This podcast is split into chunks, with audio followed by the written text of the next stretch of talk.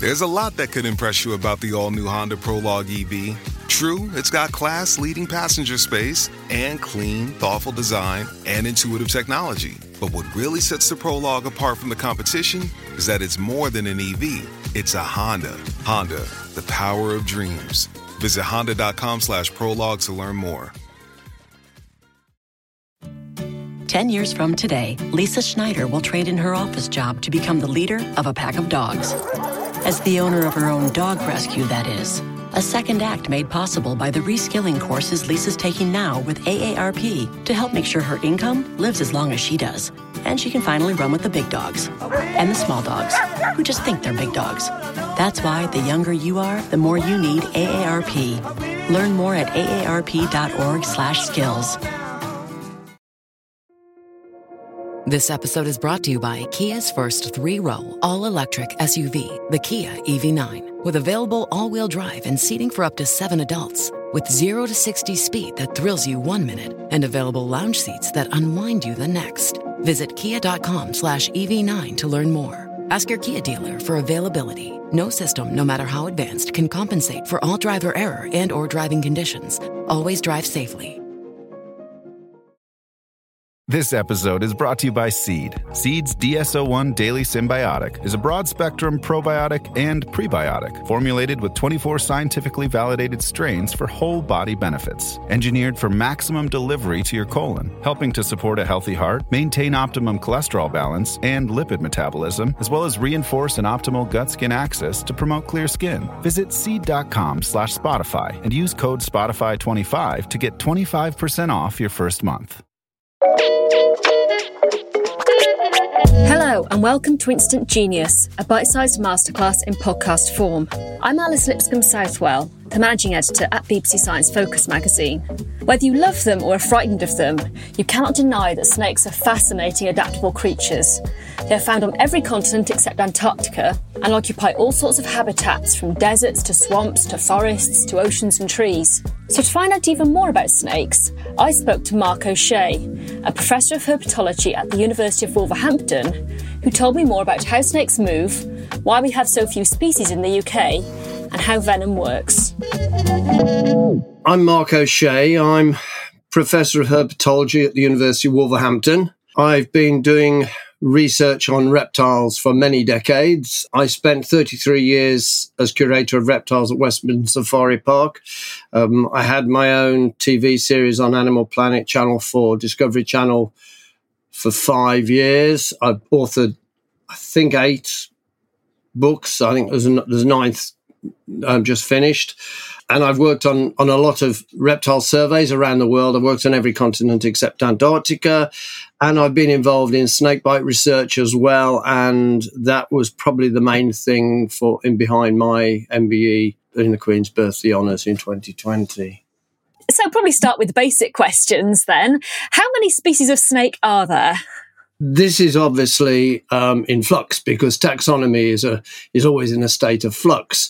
When I was a child, I looked up some numbers for when I was a child, when I was in the 60s, and the figure that everyone bandied about then was 3,200, and it's gone up considerably since then. My count at the moment is 4,032. But other people would have slightly different counts if whether you recognise a particular species or whether you've seen a paper that's just been published. We described 3 new species earlier this year and raised 3 from synonymy where they'd been sunk. So we added 6 papers coming out describing a couple more. And to be honest, whereas in the 80s, there were only like 11 new species of snake being described every year, in the 70s, probably about 8. Now it's many more. And in 2022, 45 species of snake were described, 2021, 67.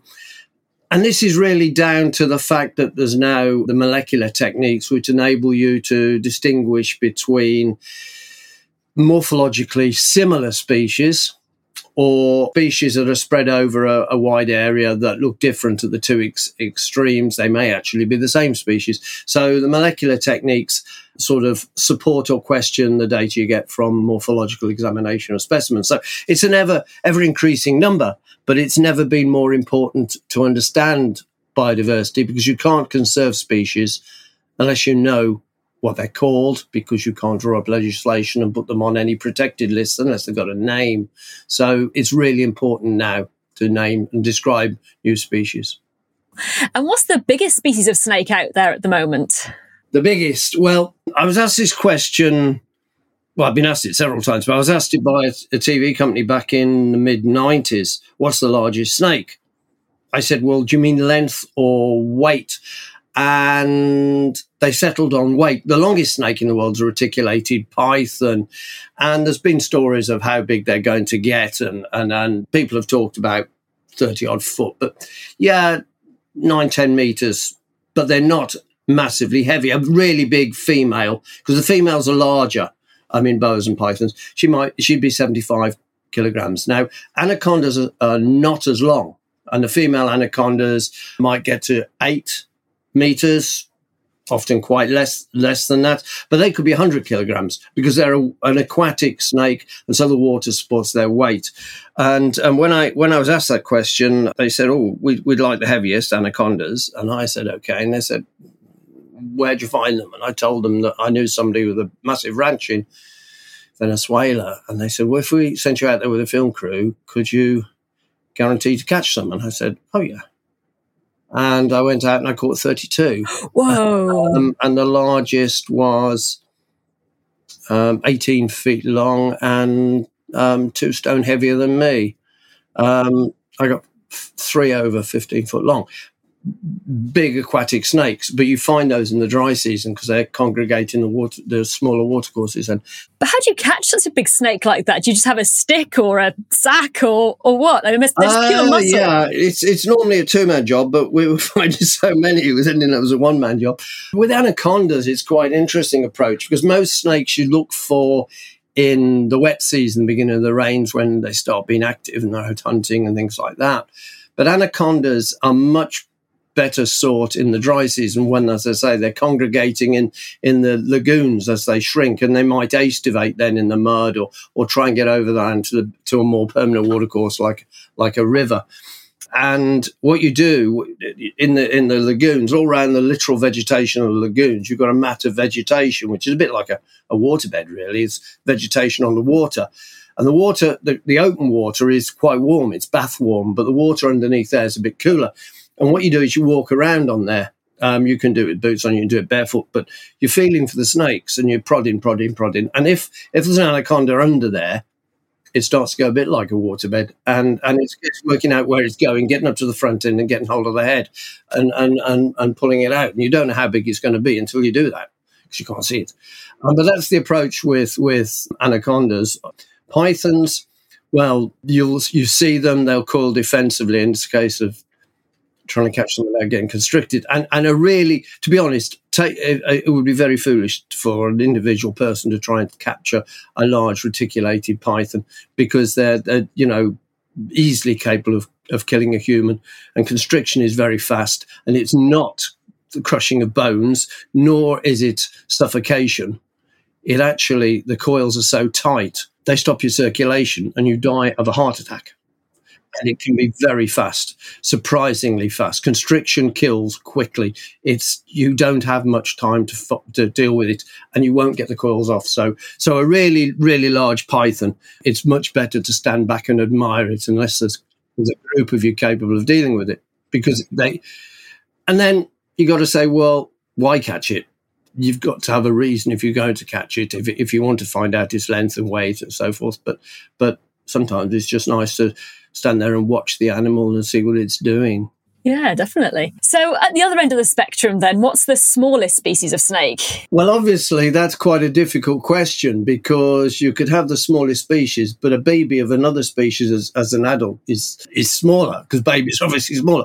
But as an adult, the Barbados thread snake, and I got a measurement of 104 millimetres. Which country has the most species of snake then? Well, in that case, if you want a country with a large number of snake species, you need a large country with diverse habitats, mountains as well as lowlands, etc., etc., etc. And the nearer the equator it is, obviously the potential for higher diversity there. And I worked out some numbers for this. because it's always changing, and they are only bucket science numbers, because to sit down and literally go through everyone and determine if it's in that country or not is a huge, it's a huge thing. But figures I've managed to work up from Mexico, 447, Brazil, 437. So both near tropical countries on opposite sides of the equator. China, 320, a very large country, a lot of it temperate, some of it quite cold, but still got a lot of habitat. Australia, 229. That's a figure that could easily be checked, that you just pick up a guide to Australia and them. And in Africa, Democratic Republic of Congo is a massive tropical country, and that's, I've got around about 200 species for there. So that's that gives you an idea of the biggest countries. But at the other end of the scale, obviously New Zealand and Ireland have no snakes. There are three native snakes in Britain: the grass snake, the adder or viper, and the protected smooth snake, which is in the southern counties, plus one introduced species, the Oscalapian snake, a European rat snake, which is found in two colonies, one in North Wales and one on the Regent's Park Canal in London. So what is it about the UK that means we have so very few species of snakes? The British Isles are on the northwestern fringe of Europe, and were at one time attached to Europe by land bridges. The land bridge between Britain and Europe was in the southern North Sea, eastern English Channel, and that permitted a lot of species, not just reptiles, but a lot of species, mammals, etc., to spread into Britain and establish themselves. And when those land bridges were broken, that put an end to immigration and emigration from the British Isles. It's the same way humans originally got here, early man got here, was across the land bridges. Now, the Irish Sea, I believe that land bridge was broken earlier, and so snakes didn't get to Ireland. It has nothing to do with St. Patrick. It is to do with island biogeography. And when you look at the distribution of snakes in Britain, you see that the smooth snake, which is our most endangered and protected species, is only found in the southern counties, and it likes particular habitats like southern heathland, which are peculiar to that part of the country.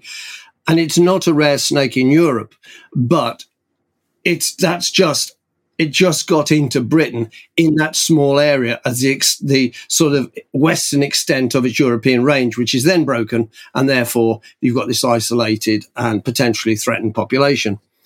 Grass snakes occur up as far north as southern Scotland, while our only venomous snake, the adder or viper, the northern adder is generally what it's called, that'll occur right the way up to the northern tip of Scotland and on some of the inner Hebrides.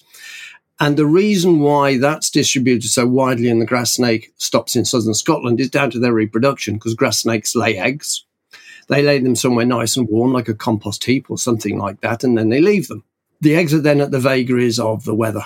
And where you could get very cold climates, such as northern Scotland, it's quite possible the eggs would not survive. Whereas the adder is a live bearer. She doesn't come out if it's cold. She comes out and moves around when it's nice and warm, and she can move around with the sunspots and basket. And she's a mobile incubator. And so she's much better adapted for cold climates. And the northern adder is actually the northernmost distributed snake in the world. It's found well north of the Arctic Circle in Norway, Sweden, Finland, and the Kola Peninsula of Siberia. So it is well adapted for cold weather because it's a live bearer and it's a northern species. But the disadvantage of this is that it probably is going to be threatened by global warming. As Britain warms, it becomes less suitable for the adder and would be more suitable for one of the more southern viper species from Europe. But that's basically, in a nutshell, why we've only got those species and why their distribution is as it is. So snakes can occupy all kinds of habitats. Now, can you explain some of the different ways that snakes can move? Because they've got quite a good range of locomotion, haven't they? There's four or five. There's the classic way you see a snake crawling away, which is serpentine motion. You'll see a grass snake swimming with its head up, doing exactly that sort of serpentine motion everyone's familiar with. But there are other means of locomotion. There's a concertina method whereby heavy-bodied snake, some of the burrowers do this, like the shield tails in Sri Lanka. They will push the head forward, anchorage, draw the body up. And it's a bit like a concertina, a musical instrument, drawing themselves forward and then on again and drawing themselves forward. Then there's rectilinear motion, which people call caterpillar crawl. And you see this in really heavy-bodied snakes that are too heavy to be throwing coils to either side, like a lightly built snake. If you watch them move, they're in a dead straight line and they just wobble along. And you can see waves of contractions going down the body as the intercostal muscles move the ribs forward, and then the next set and the next set and the next set. And it does look as if they're just crawling, wobbling along the ground like a caterpillar. These modes of locomotion are only possible because snakes don't have a sternum. I mean, that's a really important thing about a snake.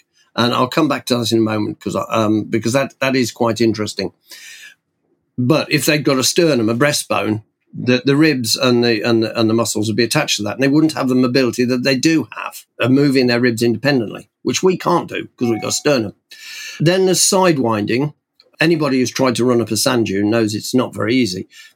And it's the same for snakes. And so sidewinders go across the sand diagonally. And what they're doing is lifting their body, making an anchorage, then bringing their body over, lifting their body and making an anchorage. And they leave J-shaped tracks in the sand. And you can follow these. I mean, I've followed them in North Africa, in Mauritania, in the Arabian Peninsula, and found the snake at the other end as they've sidewinded across. And there are sidewinding snakes in most of the deserts. There's the sidewinding rattlesnakes in southwestern USA, North Mexico. There's the Namib sidewinding viper in southern Africa. There's the sand vipers in North Africa and Arabia. There's McMahon's viper on the Pakistan-Afghan border in the deserts there. They all use the same form of locomotion. They've all evolved it independently as a means of traversing a very difficult terrain. And then there's climbing. If you look at a lot of snakes, some snakes are, in cross-section, round, but others are arch-shaped in cross-section. Things like rat snakes, the common corn snake that people keep. And if you look at the underside, the big, broad belly scales have a ridge down either side of them. So that makes them gives them a little corner, if you like, at the bottom. It's like an arch shape. And when they're climbing a tree, they change their body shape in cross-section from an arch to a bell. They can actually push those little corners into crevices and go straight up. Some of the tree snakes can go straight up a palm tree. All the little imperfections and gripping them, and it's quite phenomenal. Whereas a big python climbing a tree, it uses constriction. It puts the coils round and the coils round, and it moves coils forward and goes up a tree equally as fast. And then there's leaping out of trees and gliding. And again, this is where I'll talk about the ribs. Snake has got hundreds of ribs, but no sternum, no breastbone. So that means that a snake can move its ribs independently of each other and independently of the ribs on the other side. So if they've got the intercostal muscles between the ribs, they can obviously manipulate how their ribs are. And that's obvious. You can see it in the rectilinear motion as they crawl along the ground. That's also useful for a cobra spreading a hood. It's the ribs expanding. It is also useful for a snake that wants to bask, maybe a female snake, a female viper that's got embryos inside. She can spread her body flatter and provide a larger surface area to the sun to warm herself up. A snake that's eaten a large meal or is carrying a number of eggs, again, the ribs can expand outwards a bit to allow the body to be broader, to encompass either the eggs or a big meal, sometimes a huge meal. This is all part of them. Why the sternum possibly is not a great adaptation. And when you come to the gliding snakes, the five species of flying snakes, which don't fly, of course. Flight is the preserve of the bats, the birds, and the insects. They glide. They come down. They don't go up again. They can't take off and go up. But what they are doing is spreading their ribs to create concavity in the belly. And so when they leap, it's like a parachute, and they can control the speed and direction of descent. by changing their body shape slightly. And again, it's only possible because they don't have a sternum. This episode is brought to you by Etsy. So you need to get an amazing gift. Wait, no, the perfect gift. And it needs to say, I'm a thoughtful person, and I appreciate you, and I know exactly what you like, all at the same time. Well, Gift Mode on Etsy is here to take the stress out of gifting, so you can find the perfect item for anyone and any occasion. It's easy to find gifts made by independent sellers for all the people in your life, like the pickleballer, the jazz fan, or the pasta lover. From 90s nostalgia and mixology to reality TV and gaming, there's something for everyone on Etsy. Whether it's a birthday, an anniversary, a holiday, or even just a day to say thank you, Gift Mode on Etsy has you covered. Need to find the perfect gift? Don't panic. Try Gift Mode on Etsy now. That's really cool. So we talked a little about constriction earlier, and you explained that it's a heart attack that will cause you to die from constriction. Now, other species of snake will use venom. So what is venom made from? It's a complex cocktails of enzymes and proteins. And it is complex because it contains many different types of proteins and enzymes. And a particular snake very often doesn't just have one kind. It'll have a cocktail. And it is like mixing cocktails. To give you an idea, okay, neurotoxins that attack the nervous system.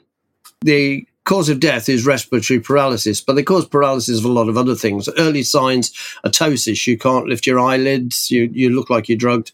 You get blepharosis, your eye can't follow a finger.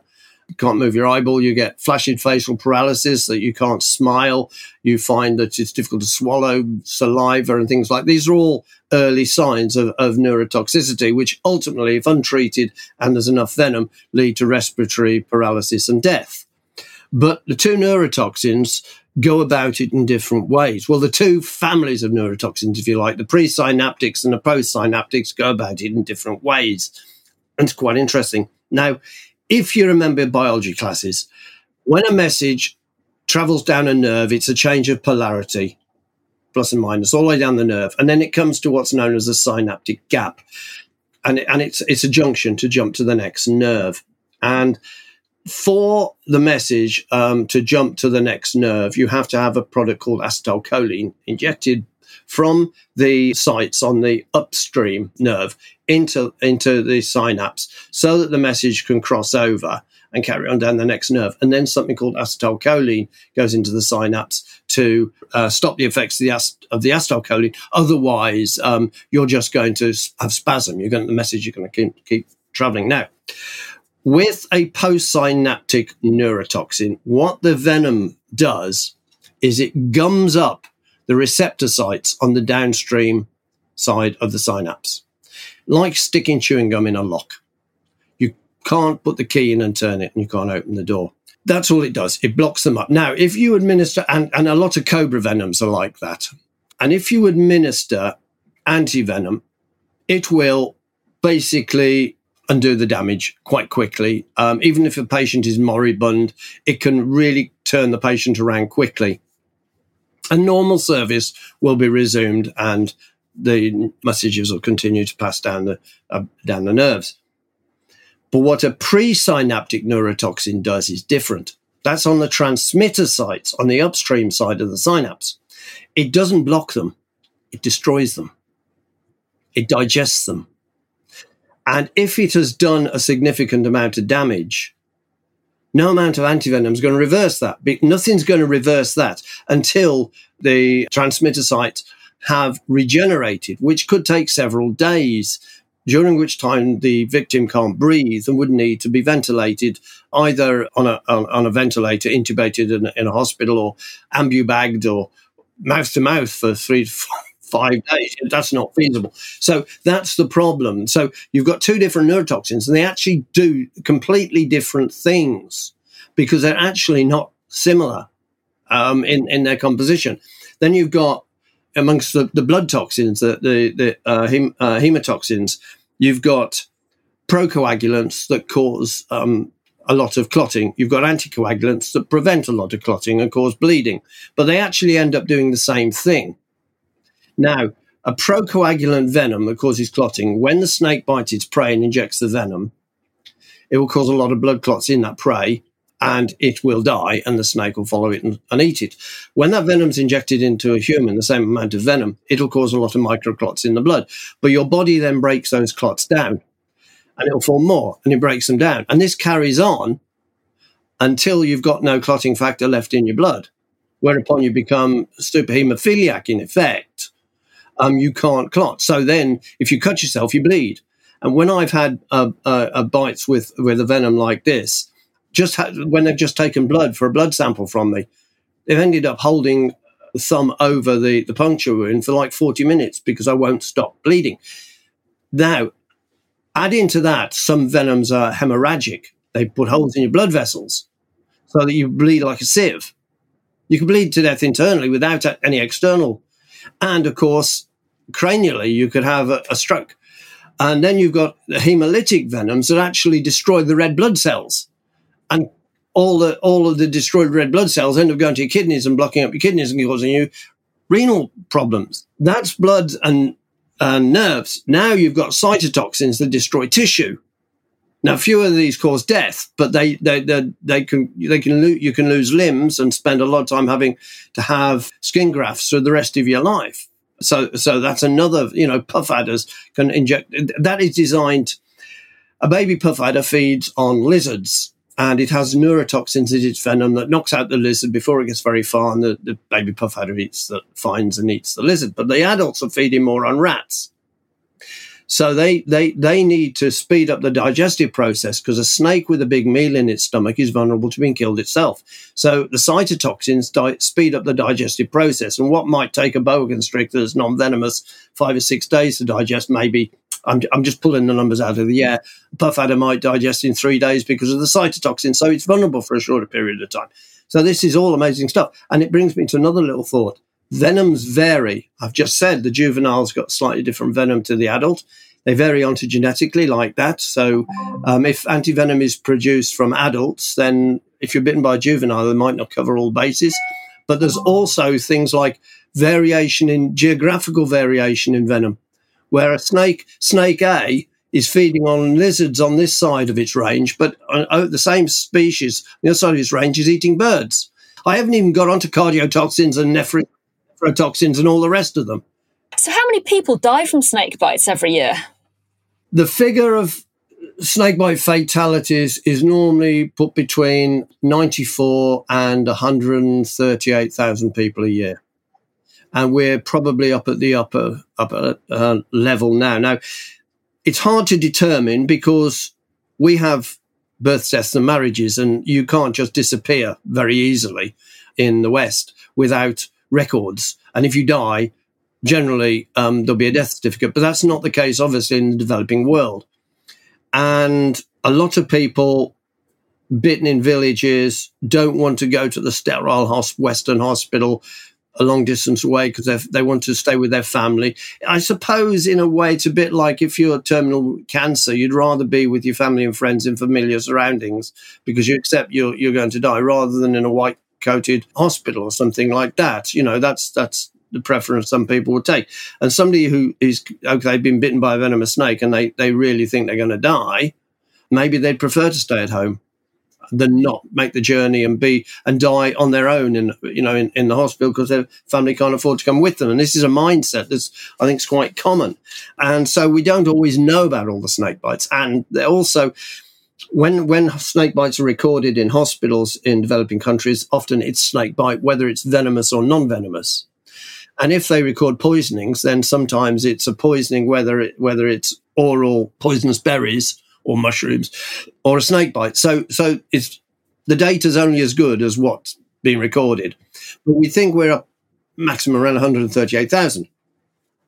Very few of those deaths are in Europe or the United States or in Australia. I mean, Australia is always, the land with more highly venomous snakes than anywhere else, the top 10 venomous snakes. It's argumentative whether they've got the top 10. But the point is that there are a lot of highly venomous snakes there, but very few deaths because of their excellent healthcare system and the flying doctor service and the production of antivenoms and all the rest of this, that Australia might lose 2 to 3 people a year. In 1985, I think it was, they had a I think they lost 8 because they were starting to use, it was a different therapy they were using, and it turned out to be a bad idea with brown snake bites. But it's very rare to dive a snake. If you dive a snake bite in Australia, you'll probably be on the front page of the Australian newspaper. It's that rare. Now, looking at figures for developing countries, Latin America is probably about 5,000 deaths a year. Africa, sub-Saharan Africa, is somewhere around about 15,000, 20,000. The Middle East and North Africa, 100, 200. Asia, up to 100,000 deaths a year. It's massive. Now, these figures are the deaths. And those people die and they're mourned, they're buried and they're mourned. But that's not all of snakebite. A lot of people are bitten by snakes that say the cytotoxins that lead to amputation of a limb. Or they may have had anoxia. They may have been unconscious for a while and not breathing and then been resuscitated and have suffered brain damage. These are survivors, but they're not really surviving. They're living with a living death then because of the fact that what the snake has done to them has taken away what they did before. Very often the breadwinner in the family. Imagine there's a really, really important film called Minutes to Die, which emphasizes all of this. But imagine if you're a poor family and you've got 5 goats and a member of the family, the breadwinner or one of the children, is bitten by a snake, and you sell the goats to get the money, to get them to hospital, to possibly save them.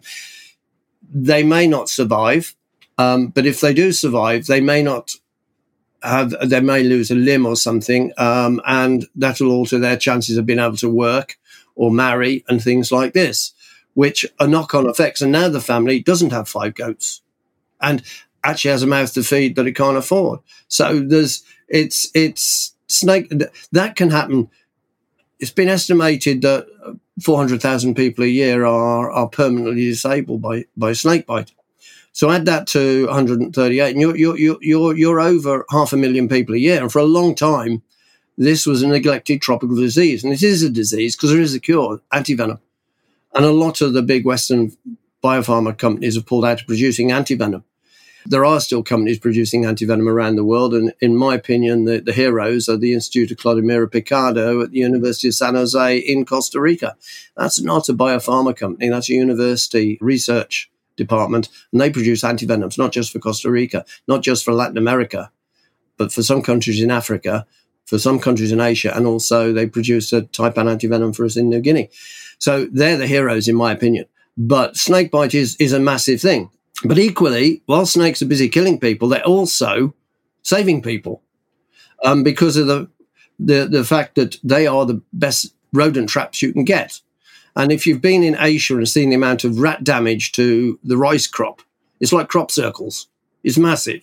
A lot is lost to rodents in the rice paddies. And then in the mills afterwards, you've got rats urinating on grain that's going to go for human consumption. So you've got the problems of things like Wills disease or, transmittable diseases to humans. It's snakes that are actually the best rodent catchers. They are the best. And living in paddy fields, they're eating a lot of them. So it's weighing up the number of people snakes kill with the number of people snakes potentially save as vermin exterminators. You said there about snakes have this important role as eating rats, but what other role do snakes play in the environment? Nobody wants a jigsaw with a piece missing, and the snake is part of the food web, the food chain. It is a predator. It's also prey itself. Quite a few things eat snakes. It fulfills a part in the ecology, just the same as anything else would. If you were to remove, in parts of Southeast Asia where they've collected lots and lots of snakes for the snake restaurants, they do have big rodent problems because the main predator of the rodents has gone. And if you remove the predator, something as fast breeding as rodents is just going to, the population is going to explode exponentially. So they're really important part of the ecology, like anything else. So if you've got all these snakes eating rodents and pests and things like that, are there any vegetarian snakes? There's a piece of video somewhere on the internet, I've seen it, of identified the snake as an Australian whip snake, which is a venomous snake that feeds on rodents and lizards.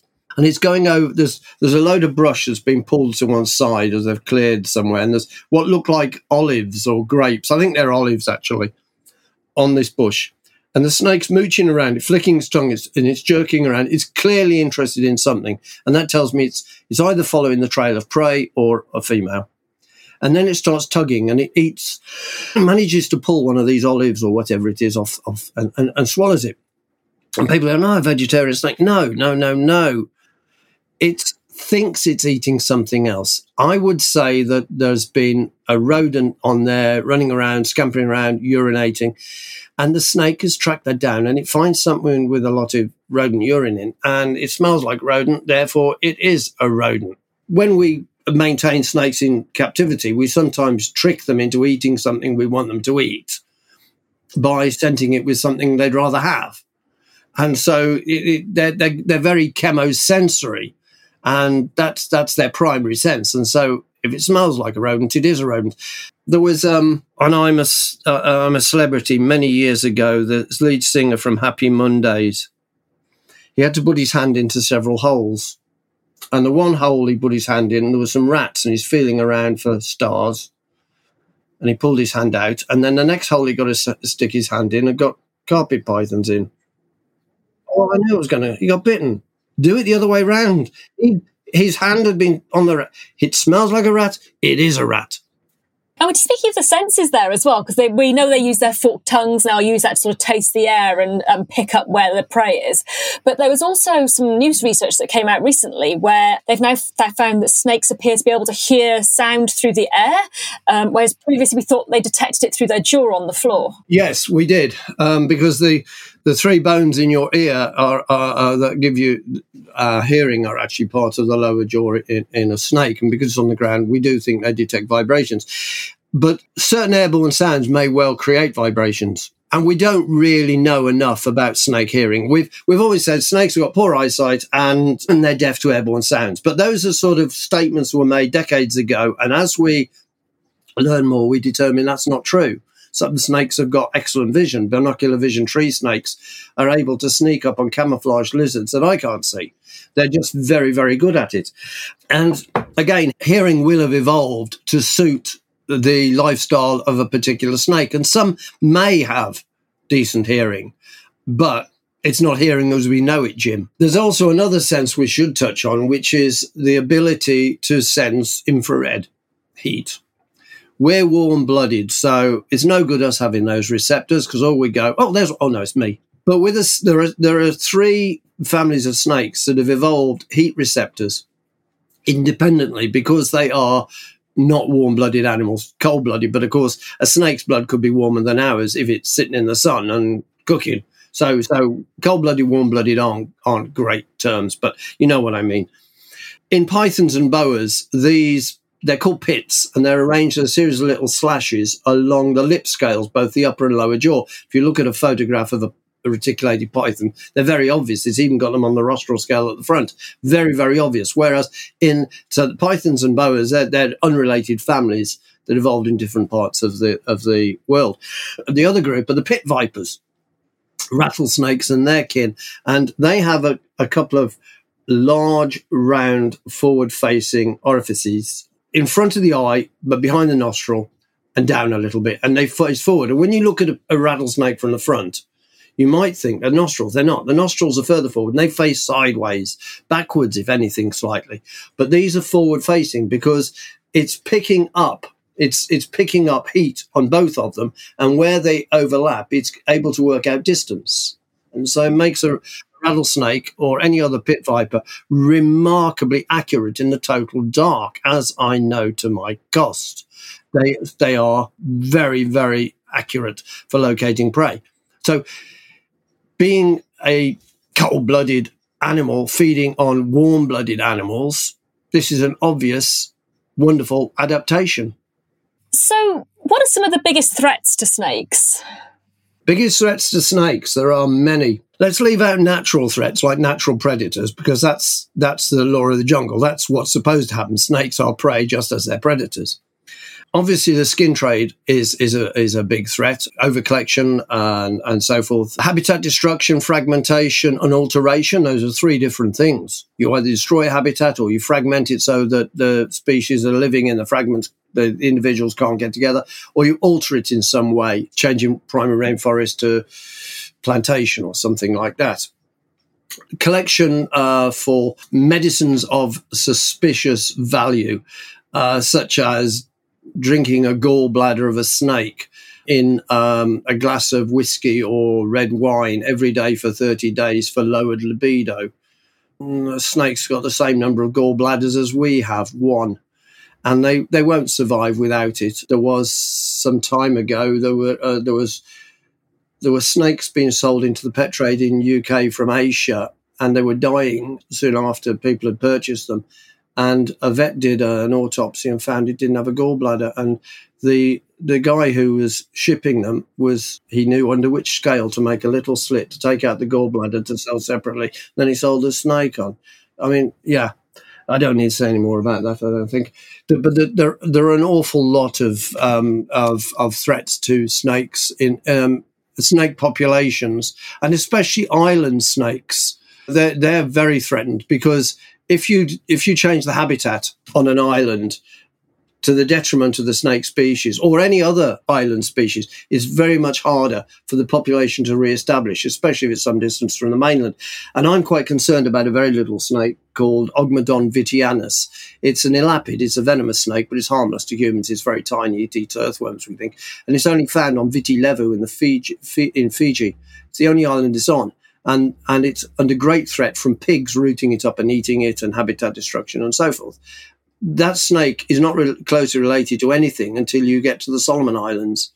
I mean, that's a big distance. So that's a particular one. Active persecution, people just killing snakes because they're snakes, and some religions sort of, you know, the snakes are seen as evil in Christiano-Judaism. Possibly snakes are not seen as beneficial. In other religions, in Buddhism, they are. But some people just kill snakes because they're snakes, and that is if it's a crime. The illegal pet trade, the rarer something is, the more valuable it is, and therefore potentially more people are going to risk getting caught to catch them and smuggle them and make a profit. The trouble with the illegal pet trade is that the fines do not fit the crime. People who make a living out of this, if they get caught, they get let off with quite a small fine, whereas, you know, and it's almost worth it because they'll make that money back. Rattlesnake roundups in the United States, why those are still going on in the 21st century is beyond me.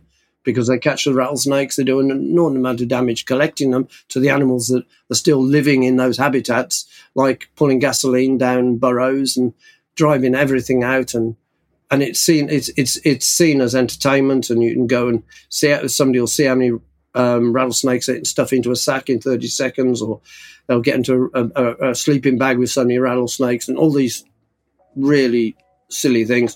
And then there's the killing of the rattlesnakes and the eating of the rattlesnakes. And it just, I find difficulty understanding how in the 21st century as a civilized people, we can do something so barbarous, because there's absolutely no need to do that. Thank you for listening to this episode of Instant Genius. That was herpetologist Professor Mark O'Shea talking about snakes. His fascinating new book, Snakes of the World, A Guide to Every Family, is out now. The latest issue of BBC Science Focus magazine is now available. Pick up a copy in store or visit sciencefocus.com.